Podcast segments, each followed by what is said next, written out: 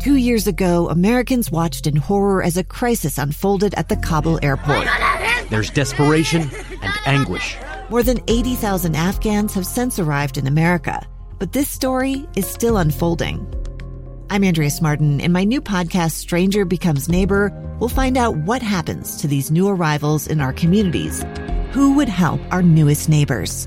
Follow us at kslpodcast.com, Apple Podcasts, or anywhere else you listen. Welcome to this, uh, what is it, Wednesday? Welcome to Wednesday here on Live Mike. I'm Lee Lonsberry.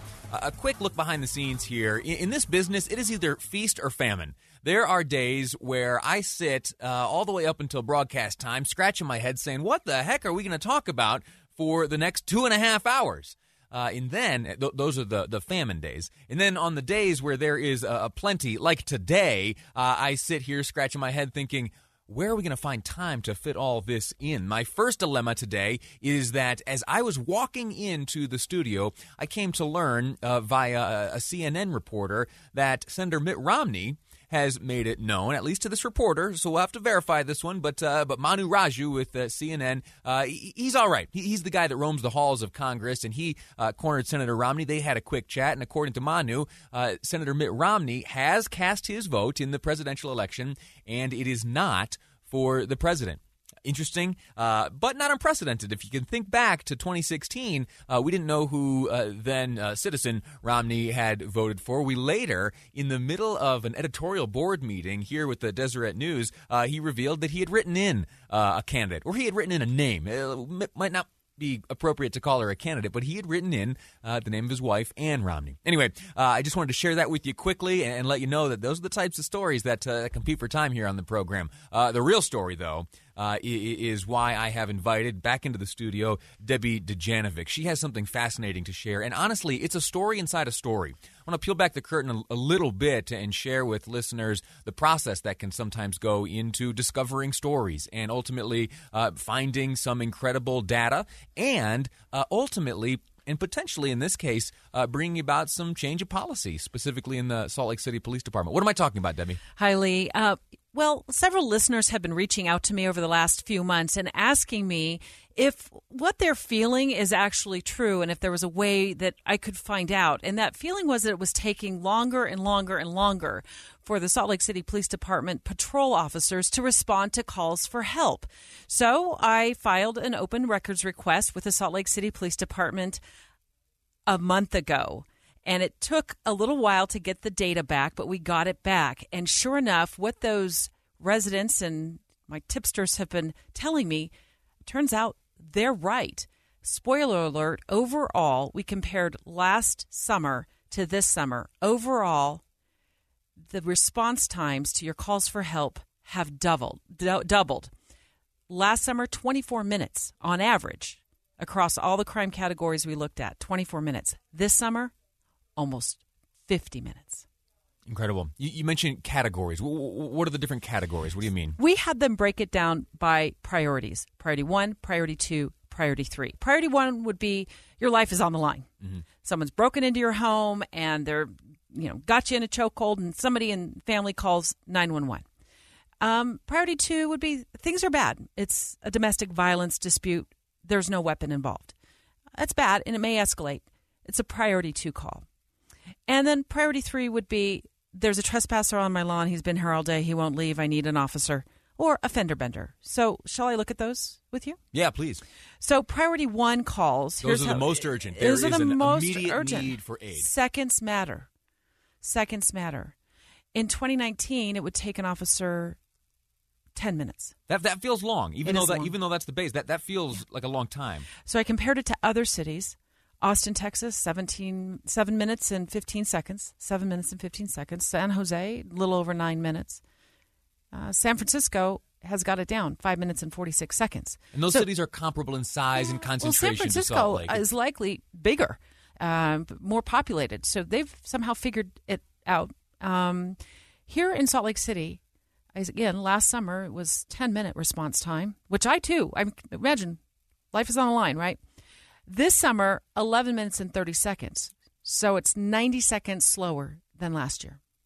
You reached you reached out to the, the police department to get some explanations or, or just share with them uh, what you have found and see if there's any uh, reason for these uh, for these times. I did. Uh, we had them on the air this morning on the Dave and Dujanovic show, and um, the deputy chief who joined us, uh, Lamar Ewell, was very clear. A 50 minute overall response time is unacceptable. Yes, I agree that 50 minutes is not acceptable. You then went on to ask if uh, if if there are actually days where there's less than a dozen uh, patrol yeah. officers. I had heard that. Salt Lake. I had heard that that uh, perhaps some days there are less than a dozen officers uh, on patrol for the entire city. And here's what he said: It's really hard for me to answer that. I'm I'm over the other side of the house. I'm not over patrol, so I'm over uh, the detective division administrative administrative side. But I I have heard that there are times when there may only be three or four officers on a shift. And when I look at your the numbers that you have here, you know, 164 from last year to 179 officers this year, they can be a little, um, I think, misleading, if that's a good word to use.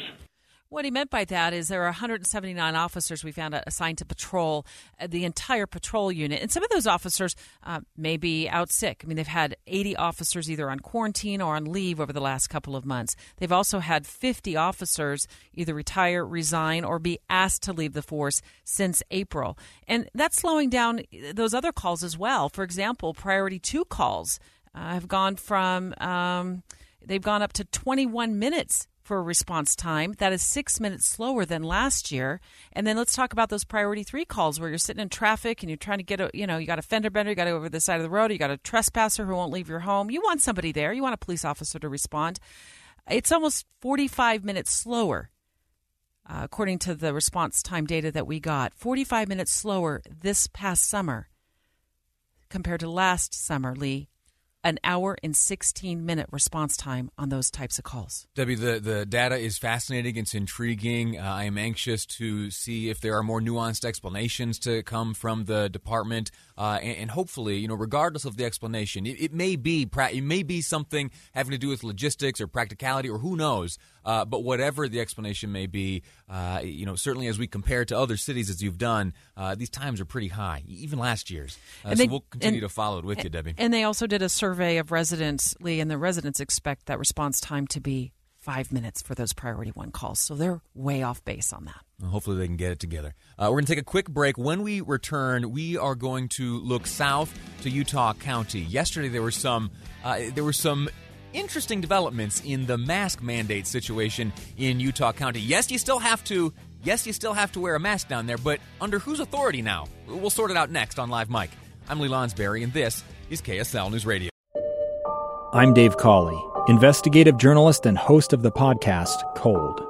In October of 1985, a woman named Sheree Warren left work at a busy Salt Lake City office to meet her estranged husband at a downtown auto dealership. She never made it home. Sheree's car surfaced weeks later in Las Vegas. In the parking lot of a hotel casino. No one knows how it got there. Strange. It was strange. Both Sheree's estranged husband and her boyfriend raised suspicion for investigators. I kind of thought that he might have done something. But no arrests were ever made. In Cold Season 3, we dig into double lives, make new connections in the case, and examine the difficulty raised by reasonable doubt. We want answers just as much as anyone else. They have creeps like that now, too, so nothing's changed. That's the new Cold Season 3 The Search for Sheree, now available anywhere you get your podcasts.